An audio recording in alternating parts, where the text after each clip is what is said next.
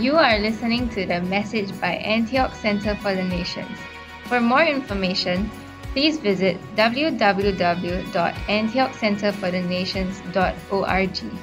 Thank you. Well, I have a message I want to share with you tonight. And in actuality, this message came about by a divine prompting that the Lord gave me, and I had a message put to the side. These weeks I've been getting 2 or 3 messages at a time, so I write down and I prepare everything, and I prepare the outlines for them, but I don't always get to share, because as the week approaches, something happens, and God gives me something new and something different. Well, this past Thursday, the Spirit of the Lord came upon me very strongly, and I was in my Spanish prayer meeting. So we have a Spanish language meeting here at 5:30, and have an audience, but not here. The audience is online. That's why the light and all these things, because we put all this stuff out online. We thank God we have a new camera here, too. This is quite a nice one. It's a nice 4K camera, high-quality video device. So the things that George is processing from the media department will be nicer, prettier, clearer. So we're going to shoot for an image of something that's very pleasant. And I also want to do that interview format. I want to set up a type of almost what looks like a little living room where I can interview people.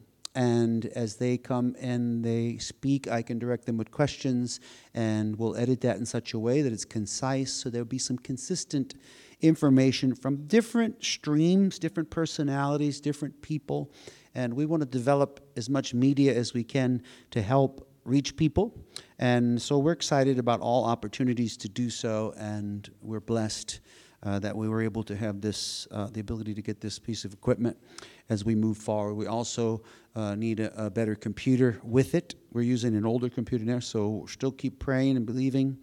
If you have a more recent MacBook and you've updated to a better one, and you have one that's better than the one we have, and you want someplace to put it, we'd be happy to use it. Of course, we want a decent processor with the right graphics to be able to process our video and do that, but we're excited, and God is opening the door for us to do that. Well, this past Thursday, I was praying in Spanish, and usually it's just prayer, but the Lord gave me a passage of Scripture, and I began to share on that Scripture, and when I was sharing, the power of God came very strong on me, and at one moment when I was speaking, it became so strong that I was quite dizzy, and I couldn't focus, and my legs were shaking, and I thought I was going to fall as the glory of God came upon me. And if you've not seen, it was on recording. What I did not realize when that was happening was something strange happened with the lighting. And primarily, probably, after speaking to more photographers, it's likely the f-stop did something crazy, that it let too much light in. But the reasons why are unknown. It was 1 minute, 20 seconds of this over-illuminated sequence within a 45-minute presentation. And the irony of it, if you would, and I tend to want to take a leap of faith and say that it was a supernatural thing, was it's precisely when I felt that overwhelming power, and it's precisely when I'm speaking accordingly. And so in I put it online. If you're interested, go look at it. I actually put subtitles because it's in Spanish, but I put the English subtitles underneath. And there's a moment where I'm completely overcome, and I say, I don't know if you feel what I'm feeling, but I feel like I'm inside of a cloud of light. And so I say things like that all the time. But afterward, when I saw the video, I was like, wait a minute, what happened? How did it get so overexposed in that short sequence? But that was precisely when it happened. In that moment, at that time, it was very interesting to see how that happened. So, but while I felt that, He spoke to me and spoke through me. And I'm going to carry that information over into this service now to share with you. In fact, it was so powerful, I came back here yesterday. I had to run some errands and had to get something from my wife here, and there was nobody in this room. It was empty, and I walked to the back. I put the microwave that I was carrying to the house to use down, and I came over here, and I wanted to find that buzzing sound that my speakers were making, so I turned it on, and I did some tests. As soon as I touched the keyboard, it happened again. That power came upon me as I was by myself, and I almost lost control of myself. I wept and cried, and I was so encouraged and so blessed. It was so strong I couldn't play the keyboard any longer, so I just kind of paced and prayed and talked to my King about his greatness and his wonders. And so I'm hoping that I will be able to in some way transmit some of this experience with you tonight. Amen? And I have a PowerPoint to lead us in this called The Process of Hope. And in this, we're going to read a couple of scriptures that are famous scriptures, nonetheless, wonderful passages. Isaiah 40:31 says, "But those who hope in the Lord will renew their strength. They will soar on wings like eagles. They will run and not grow weary. They will walk and not be faint." So here you see that those who do what? Who hope in the Lord. There's another translation that's famous where they say those that wait upon the Lord. But I like hope because it's the focus that we're doing, and this is from the New International Version. We also know a famous passage, Jeremiah 29:11, where it says, "For I know the plans I have for you, declares the Lord, plans to prosper you and not to harm you, plans to give you hope and a future. Then you will call on me and come and pray to me, and I will listen to you." How many of you believe that God listens to you? Sometimes we don't always feel that, but here's God telling us in His Word that He does listen to us when we come, when we call on Him, when we pray. We see calling, coming to Him, praying to Him. All those things need to be done for us to make this kind of connection with the Spirit. You have to separate a time to communicate with Him. You have to sanctify that moment. I often say to people, be careful not to multitask on God.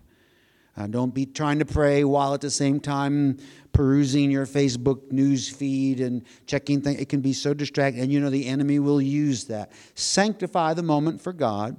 Pray to Him. Talk to Him. They who call on me, come to me and pray to me. He says, what does He say? I will listen to you. It's a promise. You will seek me and find me when you seek me with all your heart. So there's different levels of seeking, right?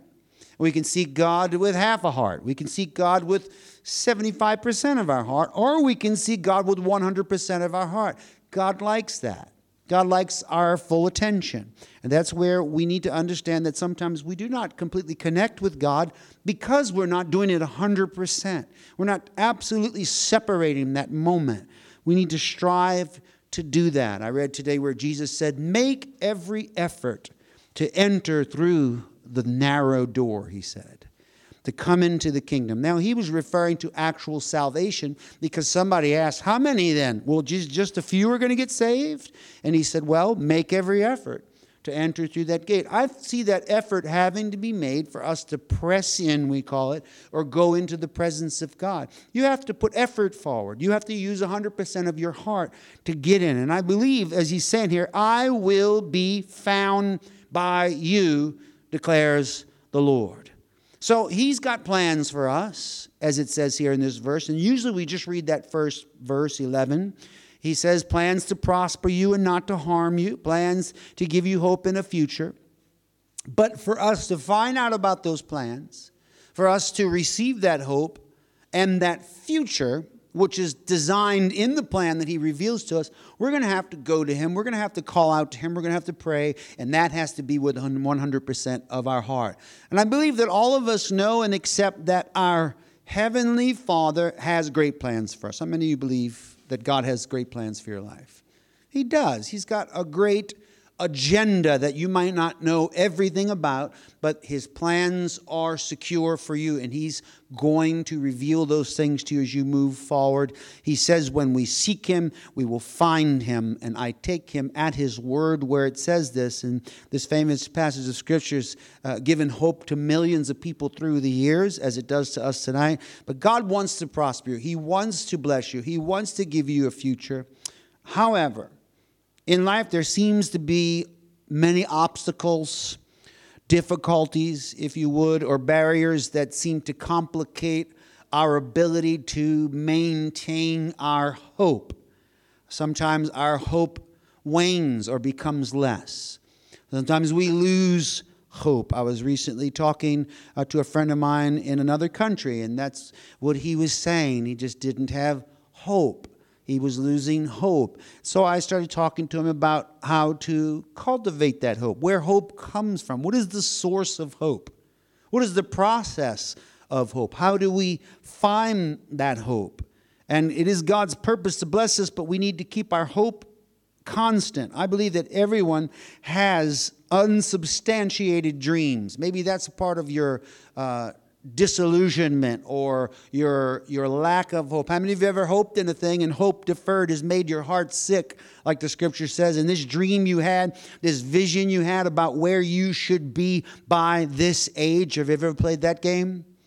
And you remember when I was thus and such age, I knew that by my age today I will have reached a certain level, but now I'm in that time frame and I have not seen substantiated my claims from before, and maybe you even lose a little face, and you don't remind everyone of what you said back then. You just kind of accept the now.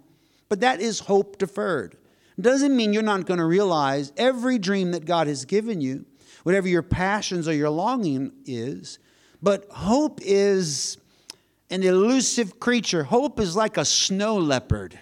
Sometimes hard to find, hard to photograph. For many years, no one had a real photograph of a snow leopard, just some blurry images, because it is so seclusive. It is so elusive to people because it has to survive and it camouflages with the snow. But it is a real thing.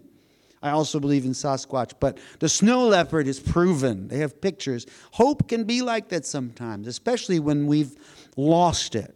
And I believe that everyone has had these experiences, and so therefore they have a battle. And life is going to try to steal your hope. Well, Satan, he's come to steal, kill, and destroy. But Jesus has come that we might have life. So already we see two different founts or two sources of things in life.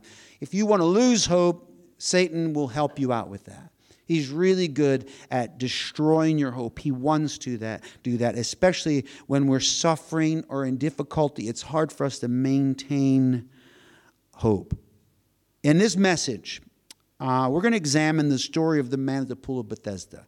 Now, I talk about this story often, and my conclusions vary from message to message, but it is one of my favorite stories. And it was during an explanation of the man at the pool this Thursday that I was speaking on his behalf, that I connected with him, and I understood, and in that moment, that's where the power of God came to me. And I'm praying and hoping that you will have such an experience also tonight, that God, his power will come to give you hope and give you strength. So we're going to see 5 steps to wholeness. Would you be made whole? Jesus asked often people. Do you want to be made whole? He's going to ask this man at the pool of Bethesda that question. But my answer is absolutely. Yes, I want to be made whole. I want to be complete. And so these 5 steps we see here. Step number 1 is hope for wholeness. Hope for wholeness. We're hoping to be better off than we are. We're hoping that if something's missing, we'll be able to fill in the gap or supply what is lacking. The scripture in the story starts here in the first verse of chapter 5 of the gospel according to John. Sometime later, Jesus went up to Jerusalem for one of the Jewish festivals, because Jesus was a good Jew, and Jews had to participate in certain festivals. It was part of their culture. Jesus didn't miss a festival. He loved going to them, as did all Jews. So here he is, and now there is in Jerusalem near the sheep gate a pool, which in Aramaic is called Bethesda, and which is surrounded by 5 covered colonnades. And these are these covered sections that as the people approached the pool, they would be able to stay in the shade and not be burnt by the sun. And here in this place, a great number of disabled people used to lie. The blind, the lame, the paralyzed. I've made many associations with these categories, blind, lame, paralyzed, as figurative of sometimes our mental state or our spiritual state. But it could also be that we are actually blind or lame or paralyzed. But I see it for me sometimes that some circumstance in life, maybe I'm blinded to some truth. Maybe I'm in ignorance. And that's what's stopping me. That's why I'm not whole. Or maybe I'm lame because some part of my life is incapacitated for whatever reason. Maybe I'm hurt. Maybe my heart is crushed. Maybe my mind does not work so well. Whatever the case. Maybe there's some area of my life that is completely frozen, and that is like paralysis. I'm paralyzed, or I'm in a relationship that has bound me up.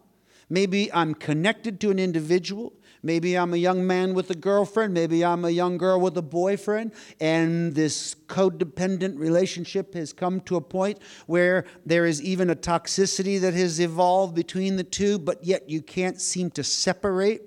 And so you find you're in a trap. Have you been in a relationship like that? Not necessarily. It doesn't necessarily have to be boy-girl. It can be a friend of any kind. From my experience, it can be a ministry relationship. It can be a relationship with a pastor. It can be a relationship with a brother in Christ. It can be a relationship with a fellow missionary. Hello. I've experienced that through the years. And I feel that I'm paralyzed and helpless to make changes. So I'm looking for wholeness in so many different areas of my life. And of course, these people are literally sick and they're looking for help. A great number of these people, they're gathered there in this place of expectation and hope. In other words, no one just embraces your incapacity or your inability. You don't just say, well, I'm weak and that's it, too bad. No, you have a hope to become better. If you get a cold, you don't suddenly say, well, I guess I'll have the cold for the rest of my life. Now, from now on, the rest of my days, I will have flu and I'll have these symptoms. No, you have hope that you will get better. Actually, you have no guarantee of getting better. Have you ever had a cold last a very long time and you questioned whether it would ever go away? When am I ever going to get past this sinus condition or this issue? We know and we have hope in wholeness. We're looking to make our way through every difficulty. And these people, of course, they wanted to be made whole. That's why they're there. It's interesting they use this name Bethesda to name all different hospitals on the earth today. You'll see this hospital called Bethesda because they're naming it after this fascinating story in the scriptures. This is a real place. It's historically proven. I'm even going to share some archaeological supplementation about the water and the stirring of the water and some things that they found in Jerusalem that are fascinating, that do in fact kind of prove this place was real. So all of us has something that we are weak in, something that is an inability, but we have a hope of wholeness. How many of you are hoping for better days? Even if your days are great, there's always something that bothers you that you would rather not have to deal with. And it's so funny, you can have everything perfect. You can have 99% of your life flawless, and if there's 1% that's screwed up, you're going to be miserable about that 1%. It's so annoying when there's 1% of your life that's not the way that you want it. And so you're hoping for wholeness. Step number 2, hope for healing. For an angel went down at a certain time into the pool and stirred up the water. Then whoever stepped in first after the stirring of the water was made well of whatever disease he or she had. So these people that are there, they're hoping for wholeness. That's why they're there. But there's another level of hope where they're hoping in this supernatural thing that, according to the custom, which is a little dubious, and I'm going to explain that in a minute, where the custom was, or the legend of that pool was, that an angel For an angel went down at a certain time into the pool and stirred up the water. Then whoever stepped in first after the stirring of the water was made well, and of whatever disease they had. If it was leprosy, fine. If it was dropsy, fine. If they were epileptic, whatever the issue, they had tumors, they had growths or whatever. If they could be the first one of the many people there at that pool to make it in after the water stirred, the legend stated that they would be healed. And you say, well, Stephen, why are you calling it a legend? Isn't it the Word of God? Well, there's a little debate about that in the theological realms. In fact, if you get new scriptures like the NIV and the NIV UK and these different versions, they omit verse 4. In fact, you'll find just a number 4 in parentheses, and it goes straight to verse 5, because some say post-fact they added this verse to explain why the people were always hanging out at that pool. So this caught my attention when I was studying it, to think, well, this is a lot like what we find when we have hope in supernatural things. I have experienced many amazing supernatural things, but there's something about a supernatural occurrence in our life. There's something about a supernatural manifestation. It cannot be proven easily. Sometimes your spiritual experiences, for instance, will not have a physical manifestation, but they are extremely important to your spirituality. And it's difficult. I'm often challenged. Every Friday I meet with an atheist and we talk, and he goes after me. Man, he goes deep into my psyche. He's trying to get in my head. He is, in fact, it's his ministry is to prove God doesn't exist. He, like, my mission is to prove God is real. This man's mission is to prove he doesn't. And he's very good at it. He tried, no, don't worry, you know, your pastor's not going to suddenly say, I don't believe in God anymore. And of course I believe. And I like to hear his logic because it helps me know how to speak. It develops my skills in apologetics. How do you talk to someone that doesn't believe in Christ? Well, you'll never know. How do you talk to someone that absolutely denies the existence of God? Well, you don't know until you talk to the person that doesn't. And it's interesting because we sit and we talk and we have interesting conversations. And he has caused me to question a lot of things about not what I believe is real because I'm secure, but how to convey those experiences to people who do not.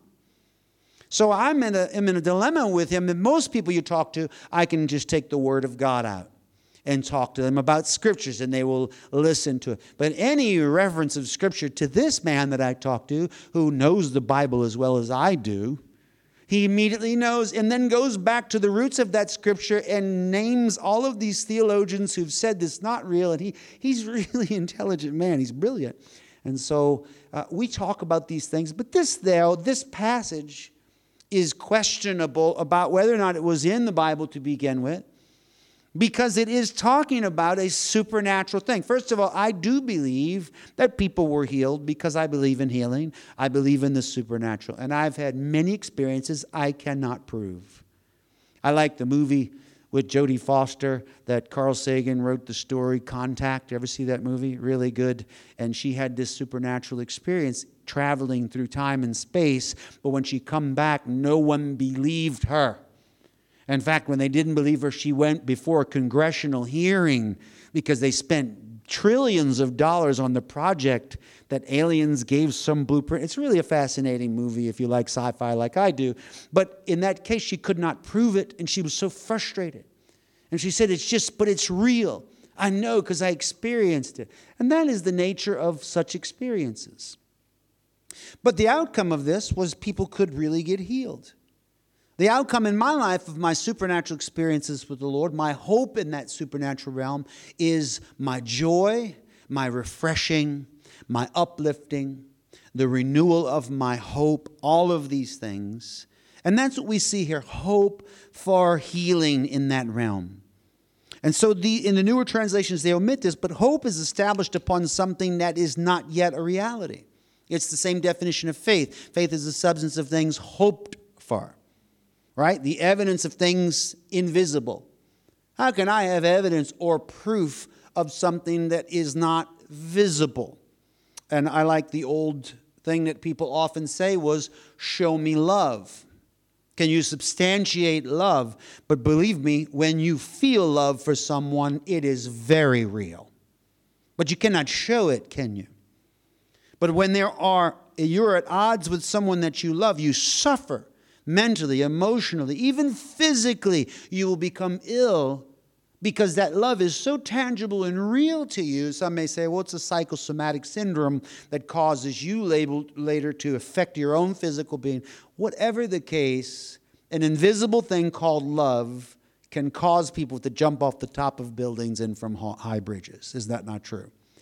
Yet, why can't they? And you think often, well, man, why would they have to commit suicide? Why would they have to feel that way? Just get over it. Move along. But it's not that easy, is it?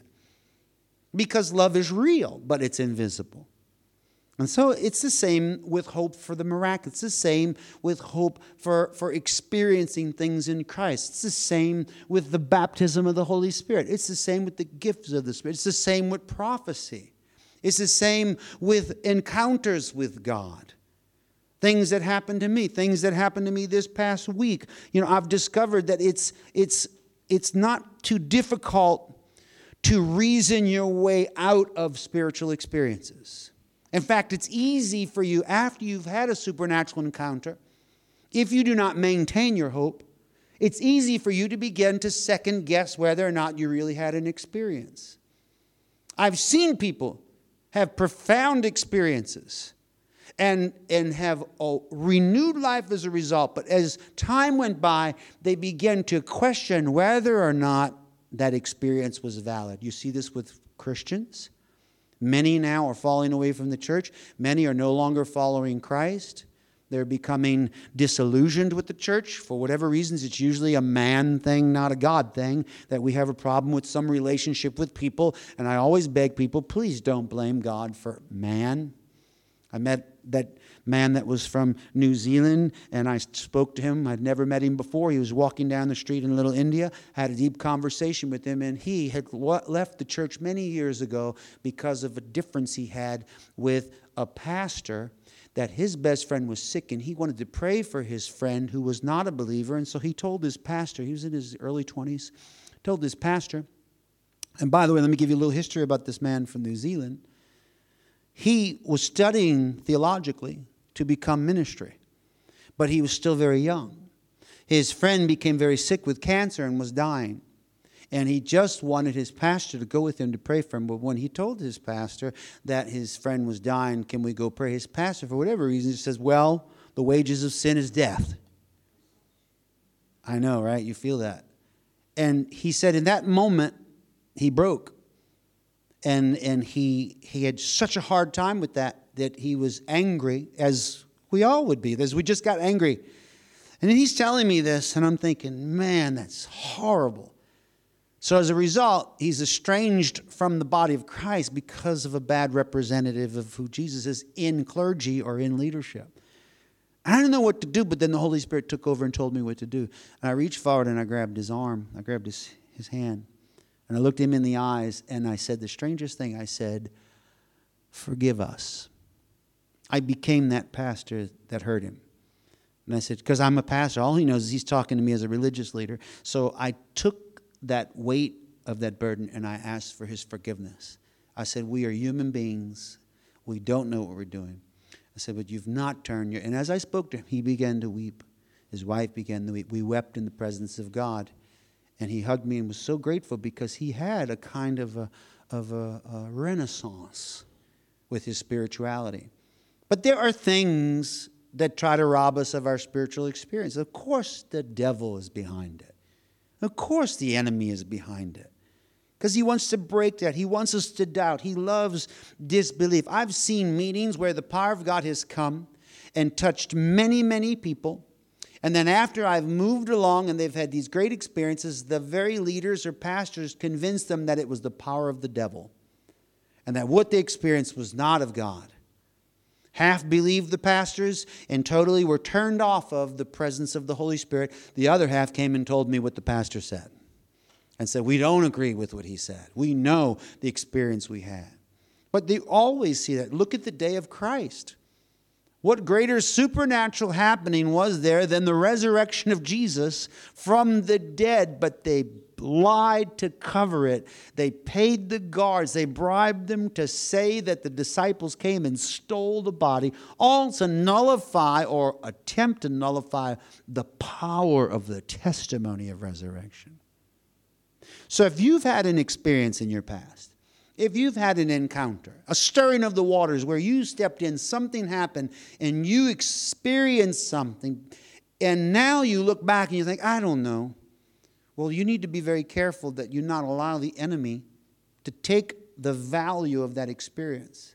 All those experiences are, I call, wells. They're wells that are dug into the bedrock of eternity. And from them, you can draw eternal water. Every encounter, every experience, our testimony, in fact, is the lowering of the bucket in the well. And that's the key. If you speak it, you relive it. And I'm safe. All my experiences have been kept intact. I have no doubt about any of the supernatural experiences I've had through. You know why? Because I'm a preacher. I'm constantly sharing those things. That's what I do. I sit at tables in Little India. Caleb and I go, and we go there with Valerie, and we minister to the people. And you guys are going to come this week. I'm excited about you coming to join us. They're both, as a couple, they're going to try to meet me out there in Little India. Anybody else want to come? Come. We can use your help, because these are all people that are, you know, a lot of them are migrant workers. They're down on their luck. They're not getting the job they want. They're in trouble. Different countries, Sri Lanka, India, and we feed them a free meal right there in Little India on 36 Verasamy Street, working with the Love Little India Outreach there, and we interact with them. And I have an opportunity every time I go to share my entire story. And the story is supernatural about how I met Christ. And it's so funny because I often talk to people who are completely insane. I mean, these people are gone. Do you ever talk to someone who's gone? Their eyes are just darting around, and they're talking about elephants that bit them last night, and just weird things. I meet people like that. I'm okay with that. I love people wherever they are. And I found this interesting phenomena. If I say to them, the Bible says, they keep talking over me. If I say to them, Jesus loves them, they keep talking. If I say to them, I want to pray for you, they keep talking. They totally don't listen to people. But if I say, I want to tell you my story, they get quiet and listen. And I remembered the scriptures that they overcame Antichrist. How? By the blood of the Lamb and the word of their testimony. So concerning spiritual happenings, which somehow could fall into a category of being dubious or, I don't know about that. We're often skeptical about spiritual things.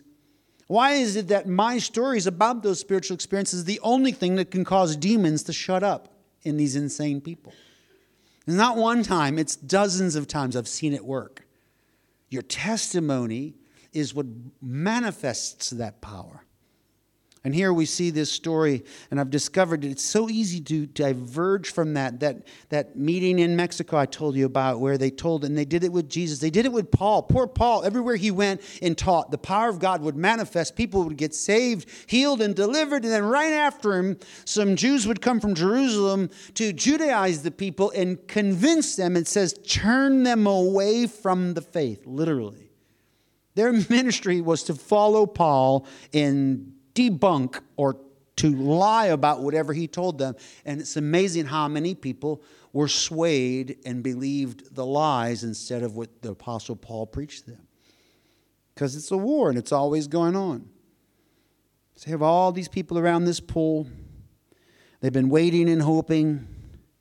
But I can't help imagine that not a lot of them were at some point tired of hope.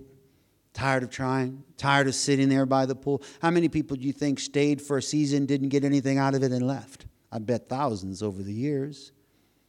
There's the pool. Go to the pool. Let's sit at the pool. It's kind of like one of those stories about, you know, the Virgin Mother appearing in Magigoria, or these different phenomena. People go there and try to get healed and experience things. Well, after a while, they may give up and move along. Same thing can be applied to our relationship with God. The same thing can be applied to your relationship with the Holy Spirit, with Jesus himself. And it happened. There were people, come and follow me, and they could not, and they went away, it says. Sad. The rich young ruler. These are people that had opportunities to have a genuine encounter with Christ and just couldn't do it. Hope has to be defended. You're going to have to keep your hope alive. You're going to have to protect it. One time I did a story about Jairus and the way that Jesus put the disciples around Jairus when he was told his daughter was already dead. Don't bother the master. And it reminded me of a football game or a sporting event where Jairus had the ball and the other players had to flank him so that he could make it all the way to the goal. And they had to help him, because it's true. Once you hold something that is real, real faith, there will always be an adversary that comes against it. And we need help. And God's watching. If you show forth any effort to hold on to belief, hang on as long as you can, and like these people are waiting, all of them are waiting, but why aren't all of them healed? And then what I love about this story is Jesus does not heal any of these people except for one man. Why? There are other passages where it says Jesus healed every single person that came, does it not? It says, and everyone was healed of all sickness and all disease. This story, this seems like a bonanza of sickness for a healer. I mean, if you're going to do healing, why not go where everybody's sick? Why not march into Glen Eagles or march into the hospital and just get everybody healed? If I were Jesus, I would do that. Well, it's so funny. When Jesus was at the hospital of Bethesda, only one person gets healed. And that's an enigma. Why? If all of them are there expecting and hoping, but the question is, what are they expecting? What are they hoping in? They were hoping for the stirring of water. I found sometimes Christians can become preoccupied with the manifestations of the Holy Spirit and miss entirely the Holy Spirit, because they're looking at the process of another thing, which is a byproduct of the most important thing, which is a relationship with Jesus. So Jesus is watching.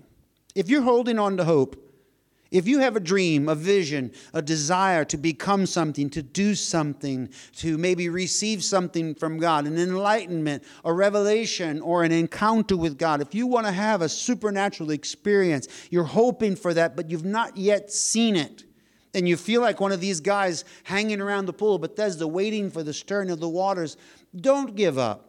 Because if you don't give up and you guard your hope and you keep pressing in, inevitably you will experience. You will receive. And Jesus is going to help you with that. Step number 3. We see help for hope. One, everybody say one.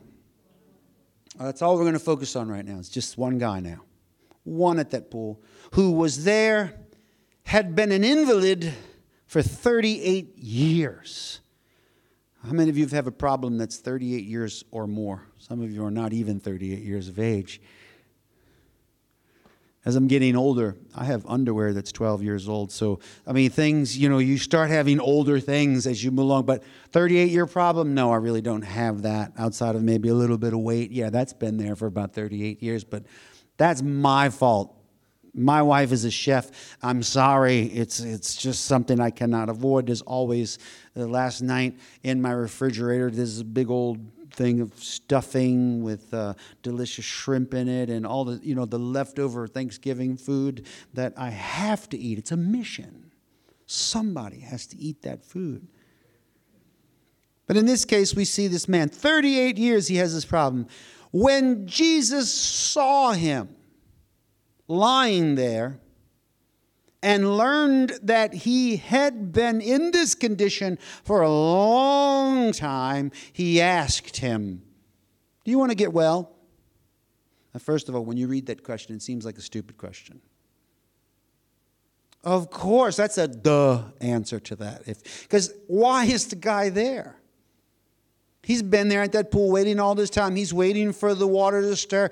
So therefore, Jesus cannot be so naive or so ignorant about the realities of life, being that he was God in the flesh and made everything to begin with and was cognizant of that by the Spirit.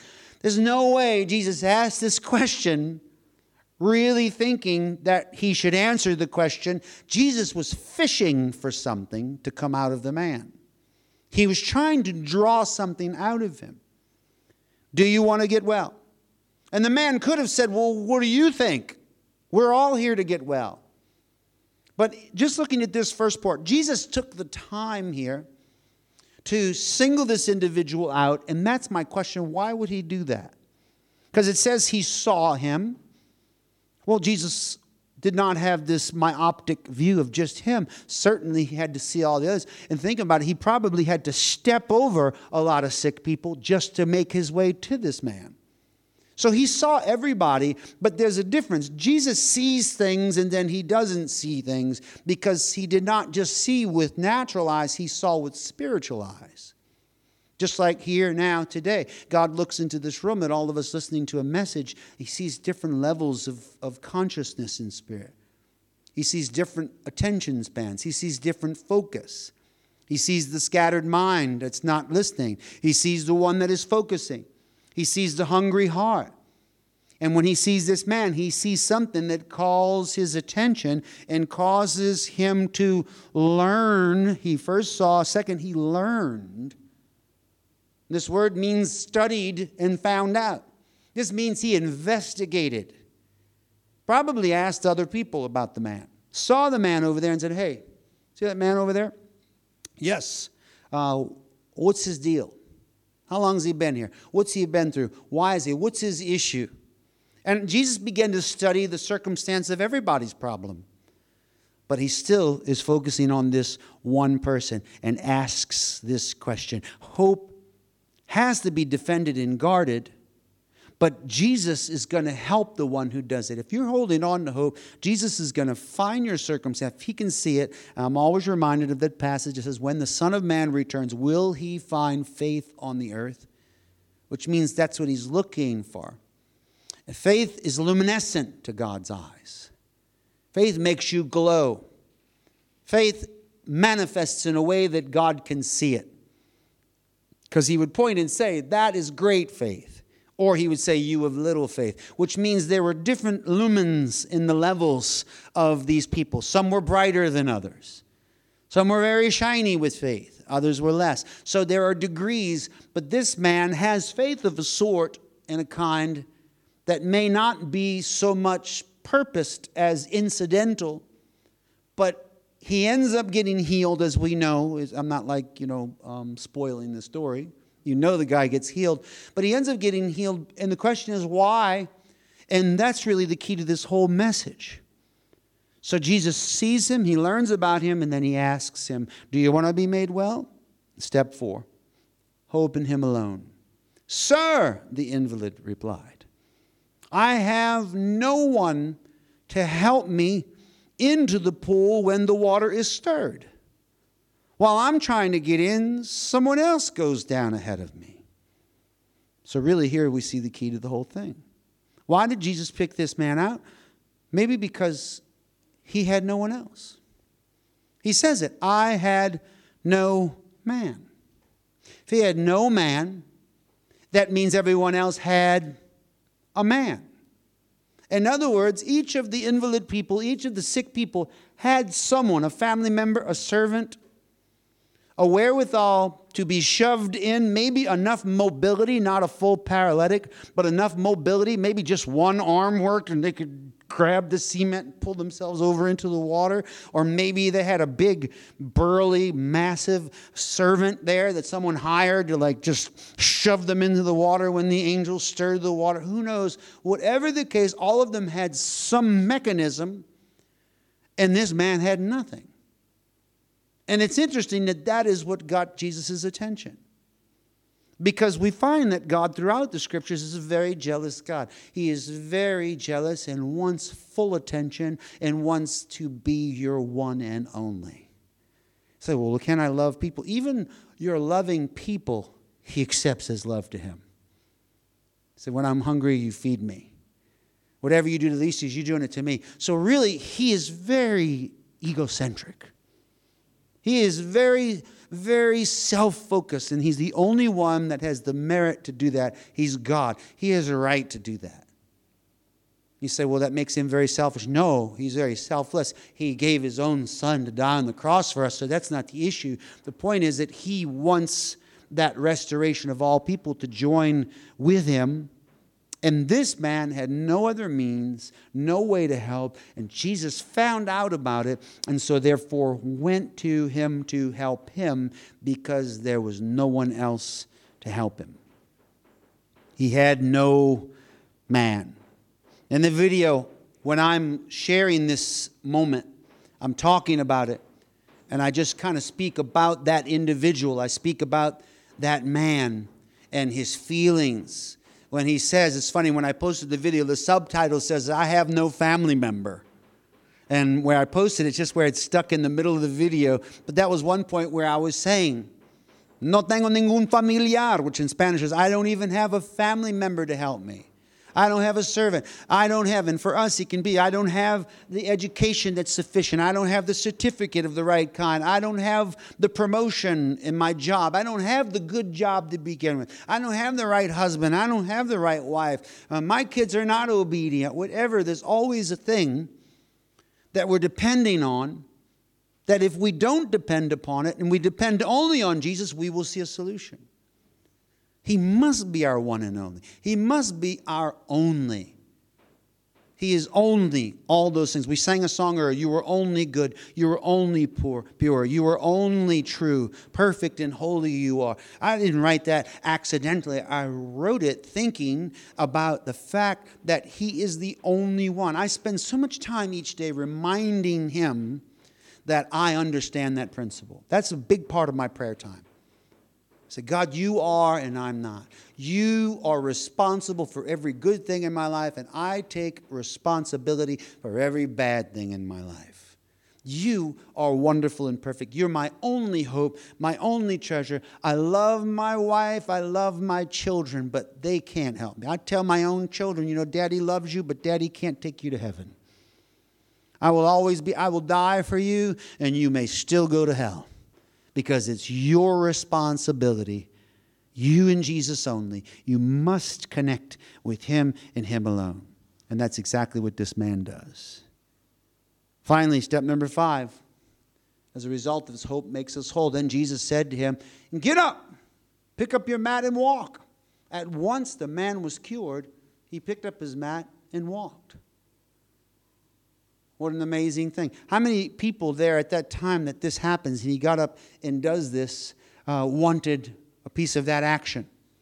And by the way, he did not step into the water. And there was no stirring. This happened superfluous to that. It was a separate event, which says that no matter what we're hoping, sometimes we're hoping for a thing and have an expectation or have put God in a box and said, this is how I'm going to receive. God has to tap dance according to my musical theme, or God has to do this because I said so, and that's not how God wants to do the thing he wants to do. That's why they missed the ministry of Jesus, because he was not what they expected.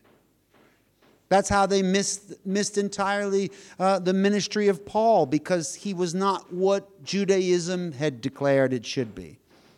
So we have that same principle.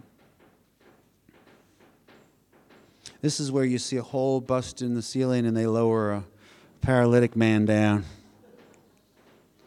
No, they're working on the fissures in the driveway out there.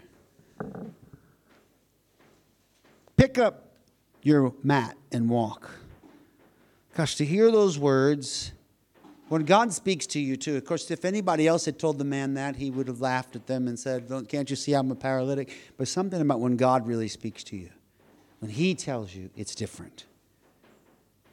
At once the man was cured. He picked up his mat and walked. It was a Sabbath, it says in that passage after that. In fact, Jesus did this and Jesus just disappears. He walks away and they're asking the man what happened. He don't even know because Jesus is gone. Jesus came to do that one miracle, just like he can do it for you. These are the 5 things we saw. As we read this, I want us to stand up.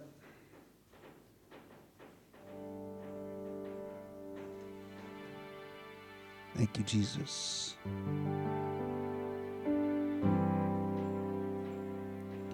Five steps to wholeness. First, we hope for wholeness. Of course, we all have expectations of the things that are missing in our life. We want that feeling that sometimes we have that we're not enough, that we're not doing what we're supposed to do. That's a feeling that is often instigated by God to lead us to make something happen. And just need to find the way, find the path. Sometimes we're waiting and we think that the answer is to sit by the pool. The answer is to wait for the stirring of the water, and we have this logic that if we can just get in that water at the right time, then we'll be healed. If we can just get in the water at the right time, then we will be healed. But other people are beating me to it. So the very thing that is our means or our path of wholeness is actually deterring us or stopping us from receiving what God has for us. And Jesus is looking for that. Jesus wants to prove himself to you. Jesus wants to show himself to you in a way that you could have never expected. He works through the things that surprise us. He works through the things that we weren't expecting, that we weren't looking for. That's why I like Kanye West so much. Because God's using him to do amazing things that no one else can do. And of course, the church world is angry at him. I've gotten a lot of trouble. Even this past week, people saying, how do you know? I said, well, look at the fruit. And they said, well, it's not always the fruit. Sometimes it's the root of the fruit. It's the root of the fruit. It's amazing the Pharisees can say what they come up with. I look at the fruit. If you got apples on your tree, you're an apple tree. Amen? Jesus, Lord. All of us have issues. All of us have desires. We bring them to you tonight, and we ask, Lord, that you would meet our needs. We have been waiting maybe for a certain thing to happen. Maybe we've been looking at the water, waiting for the angel to stir it. But maybe you have a whole different thing. Maybe you have a whole different plan. But one thing that we can make a commitment to tonight is that we're not going to trust in anything but you. Some trust in horses, some trust in chariots, but we're going to hope in the Lord our God. Jesus, you're our one and only. You're our one and only, Lord. You're the only one. And we hope in you. We put our faith in you. We put our trust in you. We don't look at the things below. We look at the things above.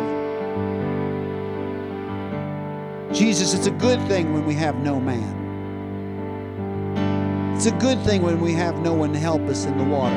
It's a good thing when we're debilitated or we're incapable because we don't have what everyone else has. It's a good thing because it means you have opportunity to single us out. So in all the areas of our life where we have not found a solution or we find ourselves waiting for something, Lord, let us learn a lesson from this man and declare tonight that we have only one hope, and his name is Jesus. In you, Lord, we put our trust. In you, Lord, we put all of our hope. And we know that hope will make us whole. Help us, Lord, to stand with our hope as we guard it. I know you will come and you will see us. You will see us. You will learn about our situation as you know all things. You will remedy us. We're grateful, Lord. We're grateful, Jesus. Thank you, Lord. Thank you, Jesus.